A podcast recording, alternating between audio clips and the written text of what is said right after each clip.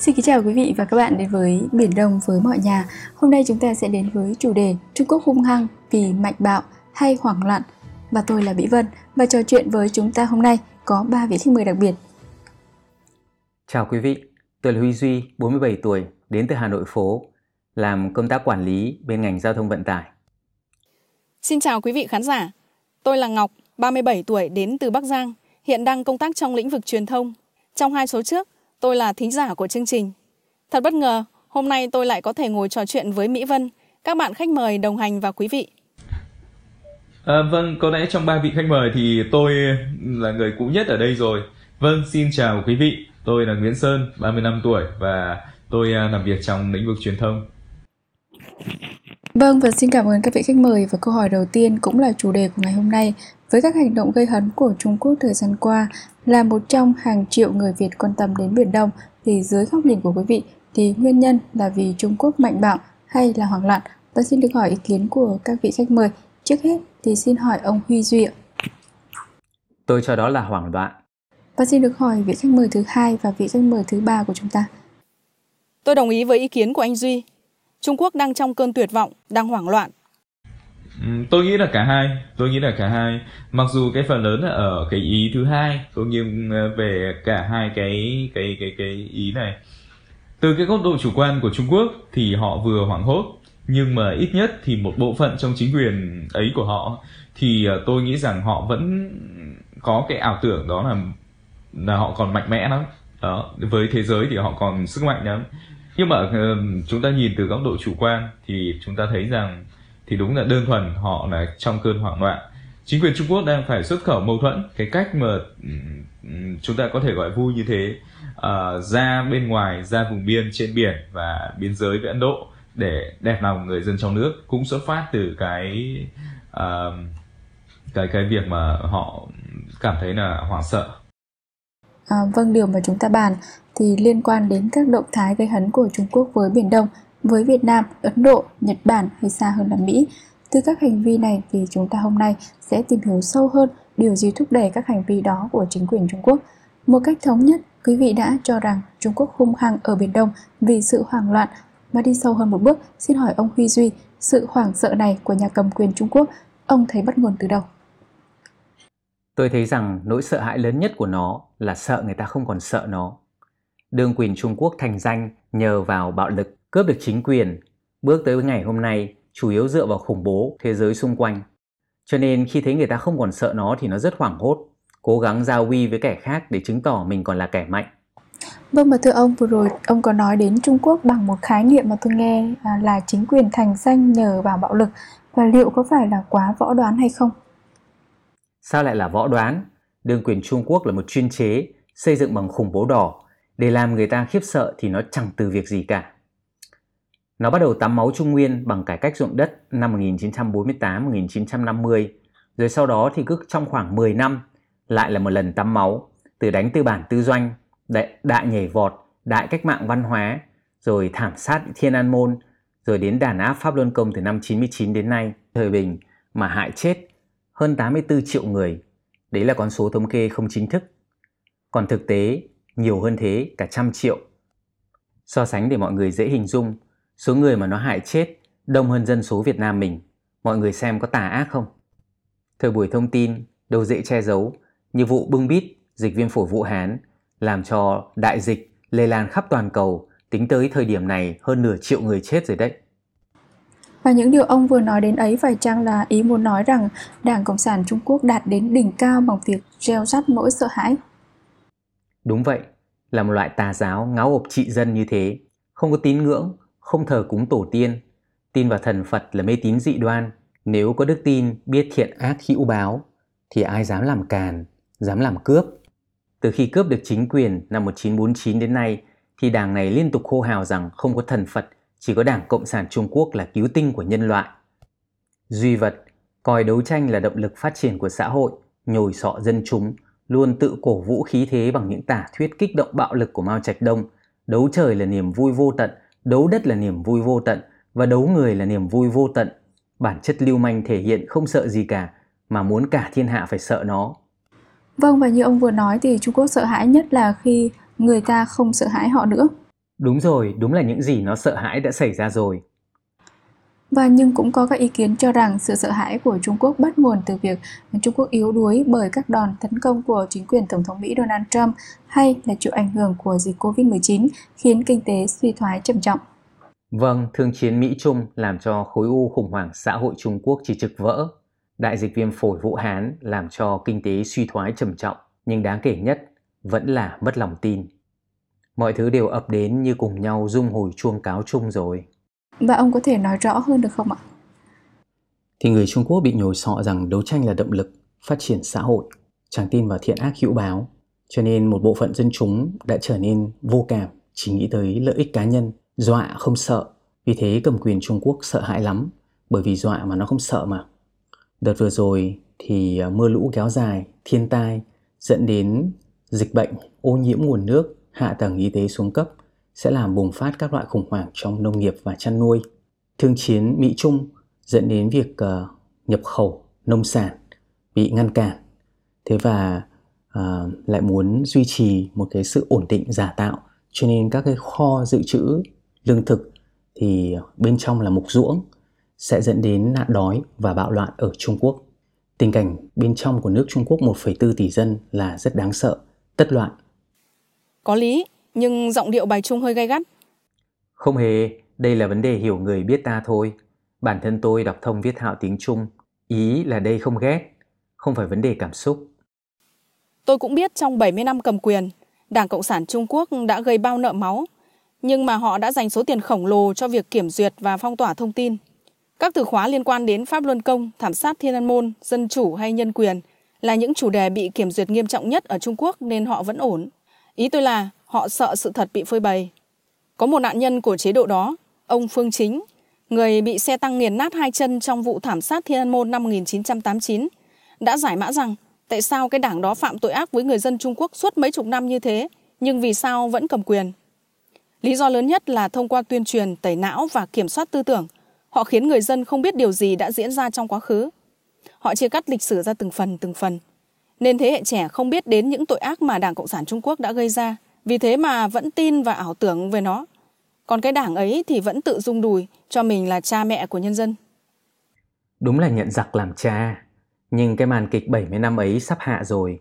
Gần đây giới quan chức hàng đầu của Mỹ không những vạch ra chi tiết các khía cạnh bất hảo của đương quyền Trung Quốc mà còn chỉ rõ ra sự khác biệt giữa Đảng Cộng sản Trung Quốc và người dân Trung Quốc. Một bên là kẻ ác, hành ác, còn bên kia vừa là nạn nhân, vừa bị bức hại, vừa bị làm con tin, và mang cả vai trò kẻ đồng lõa phạm tội. Không chỉ có Mỹ, hàng loạt các nước khác như Úc, Ấn Độ, Nhật rồi EU thời gian qua đã nhắm vào khía cạnh này mà tấn công Bắc Kinh, làm cho băng đảng ấy rất hoang mang, vì một khi sự thật phơi bày thì ai sẽ tin và sợ nó nữa. Vâng thưa ông Nguyễn Sơn, ông có đồng tình là chính quyền Trung Quốc đang thỏa lấp sự thật, sự uh, ngụy trang, sự sợ hãi bằng các hoạt động gây hấn không ạ? À, tôi thấy có lý. Nhưng mà chắc là tôi thấy là cần phải nghe thêm các dẫn chứng. Chúng ta cũng biết rằng Trung Quốc thì họ phong tỏa thông tin ờ, rất chặt mà. Thì ờ, như cái lời nhận cũng cũng như vừa rồi mà chúng ta đã dẫn ở trên ấy cái lời ông nạn nhân ông chính và như ông ấy nói. Thì Trung Quốc họ thành công vì kiểm soát được cái thông tin không để người dân họ biết sự thật. Tôi nghĩ rằng anh trong cái trường hợp thì anh Duy cũng cũng nên đưa ra một cái số liệu gì đó để chứng minh cái lời anh vừa nói có dẫn chứng, đến nay đã có hơn 350 triệu người Trung Quốc công khai thoái đảng và các tổ chức liên đới của nó. Báo chí quốc tế cũng đưa tin về việc này khi chính quyền Mỹ tuyên bố có thể áp lệnh trừng phạt lên 97 triệu đảng viên Đảng Cộng sản Trung Quốc thì làn sóng thoái đảng ở nước này tăng lên mạnh mẽ. Lượt tìm kiếm thoái đảng trên mạng tăng gấp 10 lần bình thường. Tôi thấy những con số này là một minh chứng cho sự thức tỉnh của người dân Trung Hoa và thế giới. Và vị khách mời thứ hai của chúng ta, bà có ý kiến gì về vấn đề này? Tôi thấy việc họ hoảng loạn là đúng đấy. Sợ dân biết sự thật. Ngoài ra thì họ cũng đang trong lúc nội bộ đánh nhau mà. Thực ra thì trong chính quyền ấy lúc nào cũng đấu đá nội bộ tranh giành quyền lực một mất một còn. Phe cánh trong chính quyền Đảng Cộng sản Trung Quốc luôn luôn vì quyền lực của họ thôi. Chứ họ không có cái gì gọi là đại diện cho lợi ích quốc gia hay dân tộc gì đó đâu. Tôi xem báo đài thì thấy phe cánh của Giang Trạch Dân đấu với phe của ông Tập dữ dội. Nên để mà sống tiếp thì phe ông Tập phải tiếp tục tỏ ra cứng rắn. Mà cái cứng rắn này nếu chút lên người dân trong nước nhiều quá thì nó cũng như châm mồi lửa vào đống củi khô. Nên chắc là ông ấy nghĩ là đi ra biên giới làm căng ở đó để lấy uy với dân chúng trong nước, lại ngầm ý đe dọa đối thủ nội bộ thì cũng là cái mẹo thường thấy. Vâng và liệu đây có thể là cái cớ để hướng sự chú ý của dân chúng vào hàng loạt kẻ thù nguy hiểm cần quan tâm hơn là các vấn đề khó khăn kinh tế. Đúng như thế. Vâng, câu chuyện này khiến tôi nhớ đến tình hình của nhà Tống thế kỷ thứ 11. Khi đó thì ngoài biên ải thì Trung Quốc đang bị hai nước Liêu và Hạ đã sức uy hiếp lãnh thổ, và lấn chiếm đất đai. Và trong triều Tống Thần Tông thì phe tân đảng của tể tướng Vương An Thạch bị phe cựu đảng của cựu tể tướng Tư Mã Quang đấu đá mạnh mẽ và phá quyết liệt. Phe cựu này gồm tầng lớp đại địa chủ, thương gia, kinh tế quốc gia sa sút nói chung là rất loạn và cuối cùng thì An Vương Thạch đưa đến chủ trương là lập một võ công oanh liệt để làm chủ dư luận.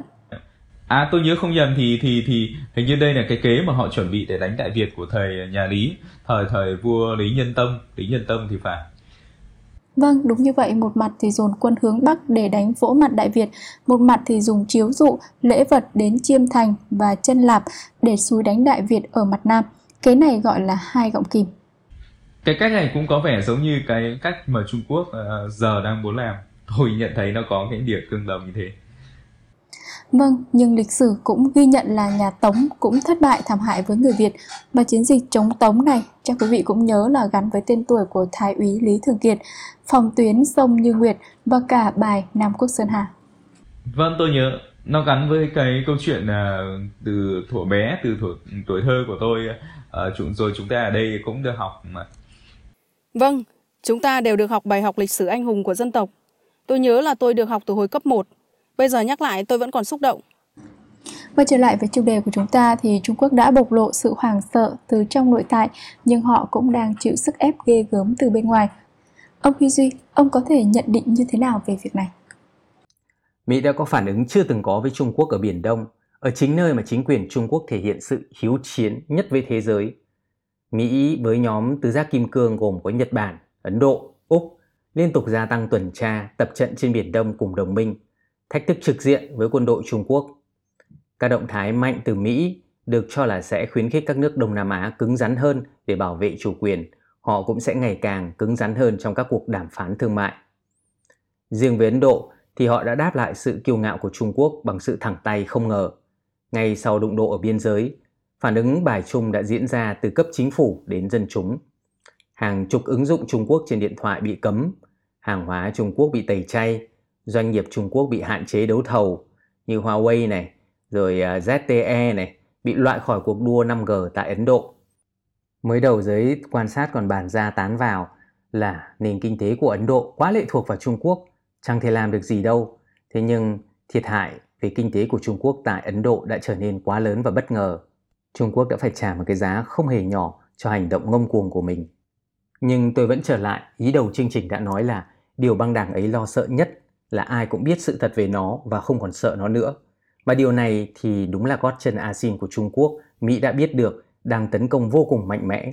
Mỹ và đồng minh của họ, ngay cả hàng triệu người Trung Quốc cũng đang làm cái việc ấy, tức là nói rõ cho người dân nước này biết rằng hãy phân biệt rõ dân tộc Trung Hoa của các vị với Đảng Cộng sản Trung Quốc để cho cái đảng ấy không thể giữ họ làm con tin nữa. Đó sẽ là cái chết từ trong chết ra, một sự mục ruỗng sụp đổ hoàn toàn Vâng, thưa các vị khách mời, thời lượng của chương trình sắp hết lại những góc nhìn người Việt nhìn về một vùng lãnh thổ chúng ta bị xâm chiếm và quấy rối thì chúng tôi muốn hỏi các vị khách mời về nhận định. À, vậy thì theo các vị, Trung Quốc có thể tiếp diễn việc hung hăng trên Biển Đông bao lâu hay chỉ thời gian ngắn và họ sẽ thu mình lại? Theo tôi, họ sẽ không thu mình lại, nhưng có thể sự hung hăng của họ không kéo dài. Nghe nói gần đây một số nhà sản xuất ở Đài Loan còn in dòng chữ trời diệt Trung Cộng thay vì in Made in Taiwan lên khẩu trang để cho người dân của họ dùng. Và khẩu hiệu trời diệt Trung Cộng đã xuất hiện khắp nơi ở Hồng Kông và Đài Loan. Trời muốn biến thì không ai có thể cản nổi. Sẽ chẳng có thể có chuyện thu mình lại đâu trừ khi cái băng đảng đó tàn rã. Tổ tiên của chúng vốn là lưu manh, cướp được chính quyền một vùng đất phỉ nhiêu. Phát triển đến ngày hôm nay thì việc khủng bố cướp bóc là chuyện bình thường thôi mà lại còn phù hợp với lý luận đấu tranh là động lực phát triển mà chúng luôn cổ suý nữa. Rất khó để để có chuyện họ thu mình lại. À, tôi cho rằng Trung Quốc dù có sức cùng lực kiệt thì họ vẫn gắng gượng để mà duy trì cái cái hình thái hung hăng ấy ở biển đông À, cho đến lúc nào cho đến một cái lúc mà tôi nghĩ rằng nó sẽ xảy ra cái kịch bản mà ngay cả những người giàu trí tưởng tượng uh, nhất trong chúng ta ngồi ở đây cũng như là cái um, rất nhiều khác người khác ở bên ngoài thì cũng cũng không ngờ tới.